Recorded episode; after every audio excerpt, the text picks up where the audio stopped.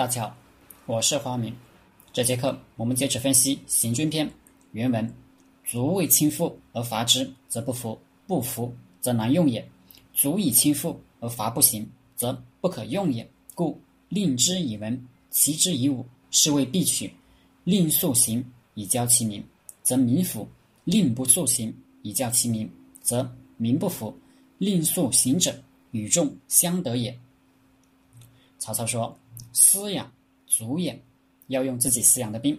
饲养这个词倒有意思，厮、厮磨、厮混、厮守，总之是打成一片，混的精熟。饲养和豢养差不多，豢养有点贬义，但一骂人说谁是谁豢养的走狗，便知这走狗对主子是死心塌地的。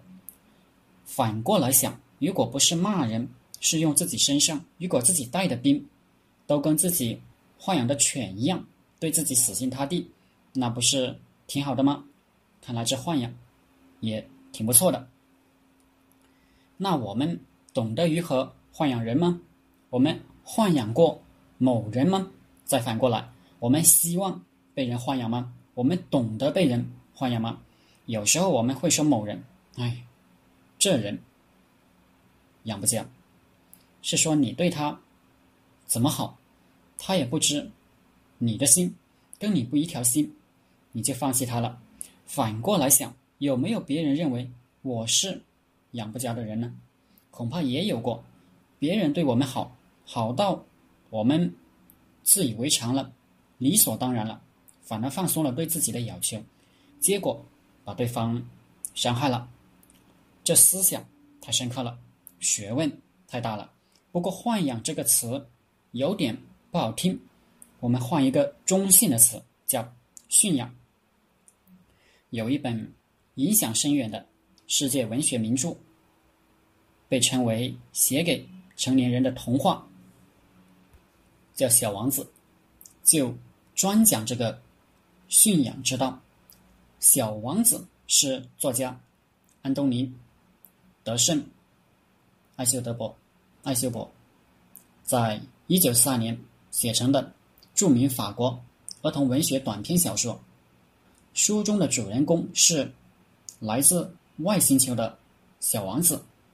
书中以一位飞行员作为故事叙述者，讲述了小王子从自己星球出发前往地球的过程中所经历的各种历险。其中，小王子遇到。狐狸这一段，狐狸要求小王子驯养它，道出了驯养关系的本质：爱与责任。领导者对下级的饲养、豢养、驯养，就是爱与责任。我们可以先来读一读这一段，很长，但绝对值得反复读、仔细想。来，和我一起玩吧，小王子建议道。我很苦恼，我不能和你一起玩。狐狸说：“我还没有被驯养呢。”啊，真对不起。小王子说。思索了一会，他又说：“什么叫驯养啊？你不是此地人。”狐狸说：“你来寻找什么？”我来找人。小王子说：“什么叫驯养呢？”这是已经早就被人遗忘了的事情。狐狸说。他的意思就是建立关系。小王子反问：“建立关系，一点不错。”狐狸说：“对我来说，你还是你还只是一个小男孩，就像其他千万个小男孩一样。我不需要你，你也同样用不着我。对你来说，我也不过是一只狐狸，和其他千万只狐狸一样。但是，如果……”你驯养了我，我们就互相不可缺少了。对我来说，你就是世界上唯一的了；我对你来说，也是世界上唯一的了。我有点明白了，小王子说：“有一朵花，我想，它把我驯养了，这是可能的。”狐狸说：“世界上什么样的事都可能看到。”可是，狐狸又把话拉回来：“我的生活。”很单调，我捕捉鸡，而人又捕捉我。所有的鸡全都一样，所有的人也全都一样，因此我感到有些厌烦了。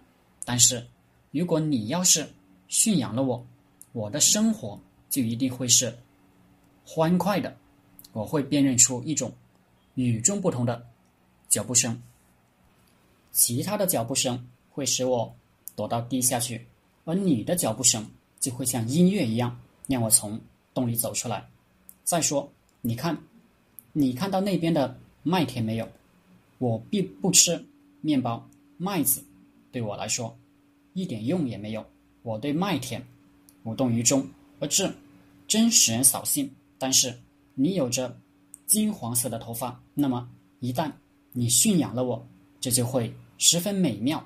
麦子是金黄色的，它就会使我想起你，而且我甚至会喜欢。那风吹麦浪的声音，狐狸沉默不语，久久的看着小王子。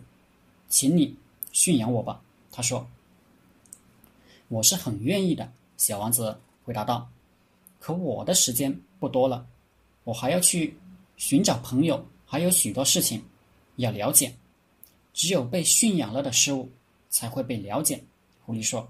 人不会再有时间去了解任何东西的。他们总是到商人那里去购买现成的东西，因为世界上还没有购买朋友的商店，所以人也就没有朋友。如果你想要一个朋友，那就驯养我吧。那么应当做些什么呢？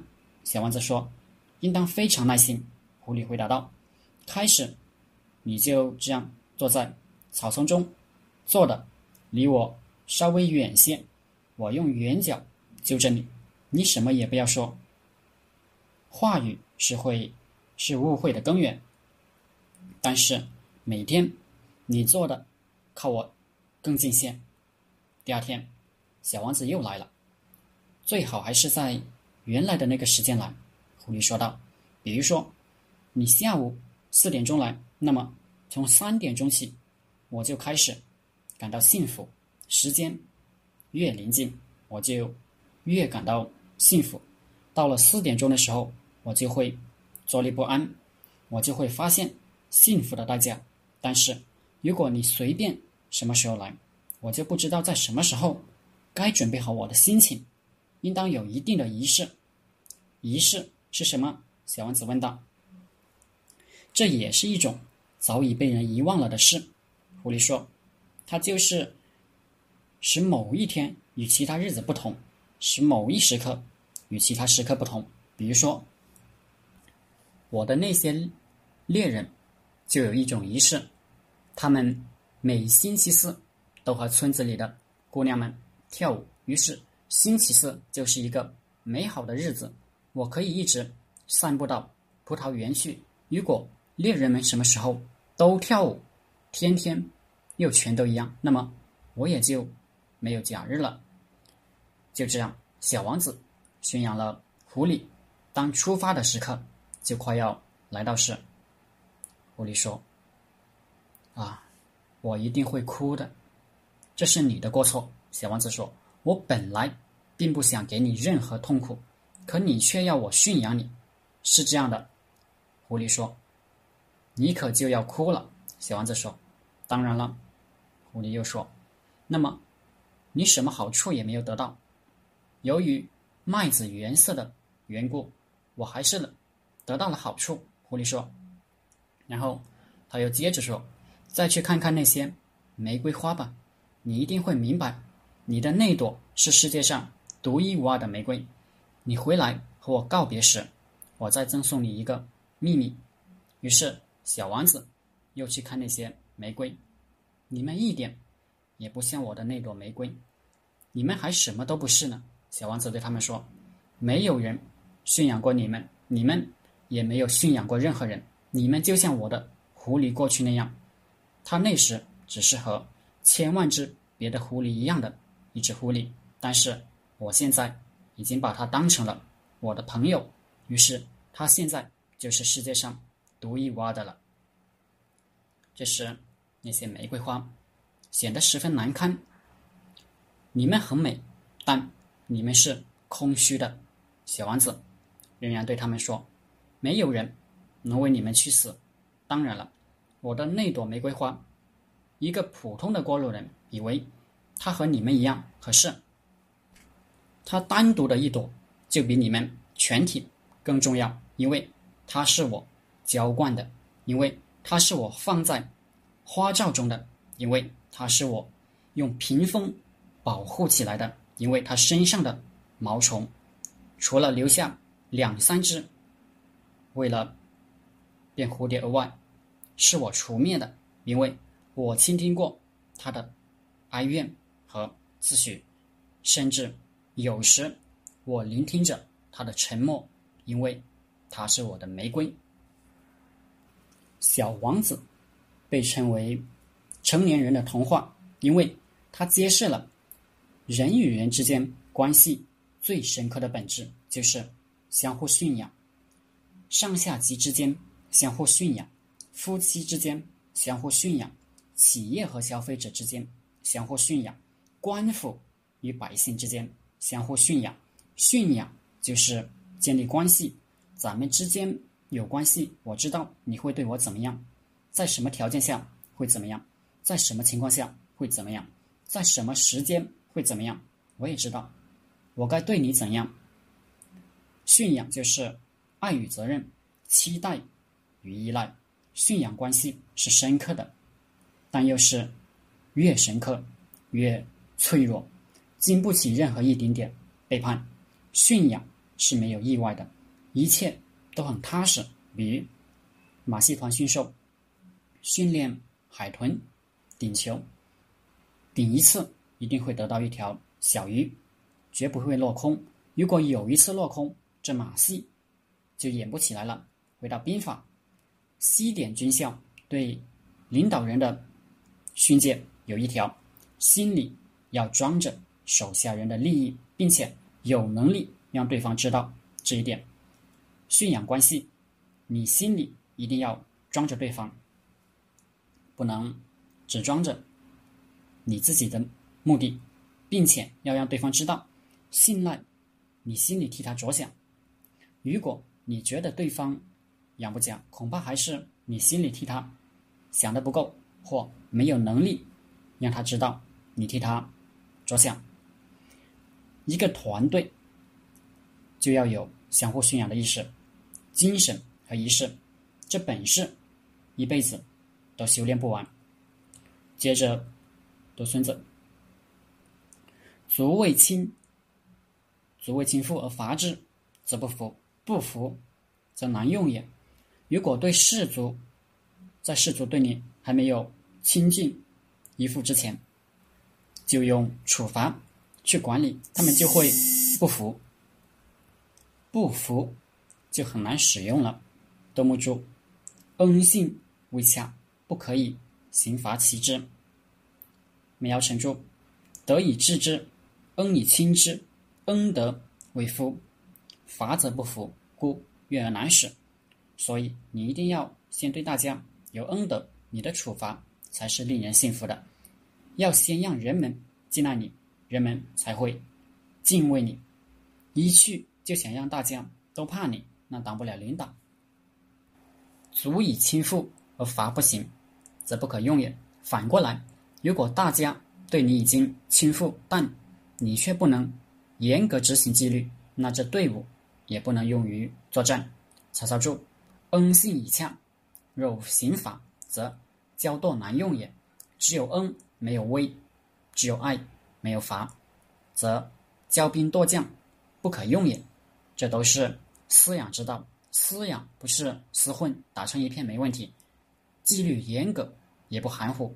故令之以文，习之以武，是谓必取。曹操注。文仁也，武法也。文是怀有安抚，是胡萝卜；武是军纪军法，是大棒。胡萝卜加大棒，才能打造必胜之军。晏子举荐司马养具，说他文能负重，武能威敌。吴起说：总文武者，君之将；兼刚有者，兵之士也。令速行，以教其民，则民服；令不速行，以教其民，则民不服。令速行者，与众相得也。令速行，速平素平时。军令不是上了阵才开始执行，说现在开始要打仗了哈。军令要开始执行，不像平时那么随便了哈，而是平时就严格执行，让大家养成服从执行的习惯。如果平时很放松，不给大家养成好习惯，要上战场了才开始宣布要严格，那大家就会不服，因为没有服从的习惯。只有平时就令行禁止的军队，才能兵将相等，上下协调一致。杜牧直接说：“居常无事之日，须恩信威令，先着于任。然后对敌之时，行令立法，人人信状。令要在先生，使人听之不惑；法要在必行，使人守之，无轻信者也。”三令五申，世人不惑也。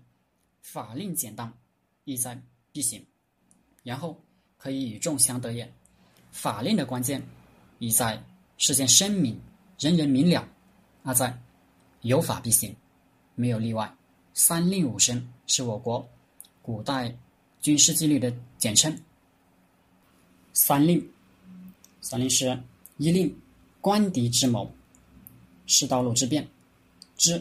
生死之地，二令听金鼓，视旌旗，以其旗耳目；三令举斧，以宣旗，行赏；五声一声赏罚，以其心；二声四分合，以其土；三声画战阵旌旗；四声夜战听火鼓；五声听令不公，视之以斧。三令五声都搞清楚。法令简单、恰当，而且意在必行，没有例外，这就大家都踏踏实实、清清楚楚、明明白白。如果三令五申都是空话，人人犯错，选择性执法，那就个个侥幸，人人焦虑，心里都不踏实。未了者说：“令之执法，不过无变无更。”小疑无声，故上无一令，则众不二听；动无一事，则众不阿之。未有不信其心而能得其利者也；未有不得其利而能治其死战者也。这是讲制定法令的方法。你制定的法令，如果之后发现有问题，有些小的缺点，如果不是要命的，也不要变更。就这么执行，有些小的不明不白的地方，也不要重申补充。这样，法令就是法令，下了就执行。法令的严肃性、权威性、稳定性，比法令的现实性更重要。诸葛亮和魏军作战，以寡敌众，但是正在此时，有一批士兵的服役时间到了，按法令应该回家。诸葛亮说。信不可失，没有留他们打完仗再走，照样到时间就放他们回去。结果人人愿意留下一战，上下相得，士气暴涨，大败魏军。这就是诸葛亮和士卒之间的相互驯养。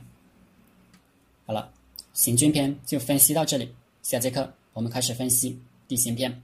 大家可以加我的 QQ 微信幺零三二八二四三四二，我们一起讨论。读书、创业、企业管理、团队管理、互联网投资，谢谢大家。